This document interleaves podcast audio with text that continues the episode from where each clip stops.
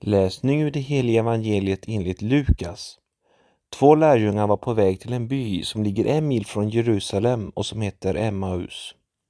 De talade med varandra om allt som hade hänt. Medan de gick där och samtalade och diskuterade kom Jesus själv och slog följe med dem. Men deras ögon var förblindade och de kände inte igen honom. Han frågade: "Vad är det ni går här och talar med varandra om?" De stannade och såg sorgsna ut, och den ena, som hette Kleopas, svarade: "Du måste vara den enda som har varit i Jerusalem och inte vetat vad som har hänt där under dessa dagar." "Vad har hänt?" frågade han. De svarade: "Detta med Jesus från Nazaret, han som var en profet, mäktig i ord och gärningar inför Gud och hela folket.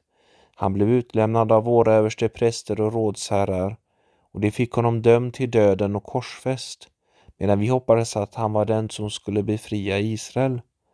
Men till allt detta kommer att det är 3:e dagen sedan det har hänt, och nu har några kvinnor bland oss gjort oss uppskakade.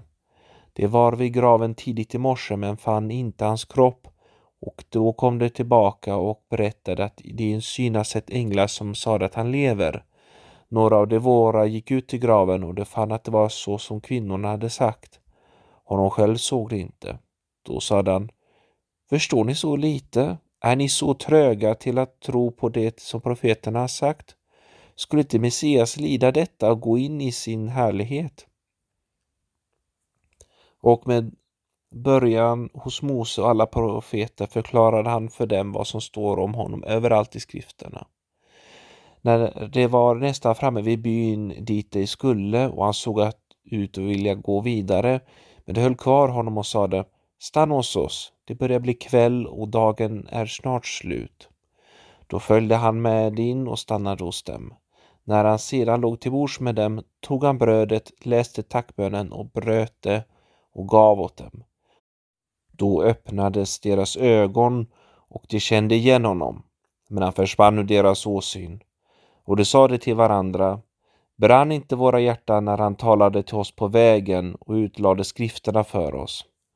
Det bröt genast upp och återvände till Jerusalem, där det fann de 11 och alla de andra församlade, och dessa sade: "Herren har verkligen blivit uppväckt, och han har visat sig för Simon." Själva berättade de då vad som hade hänt dem på vägen och hur han hade gett sig till känna för dem genom att bryta brödet. Så lydde Herrens evangelium.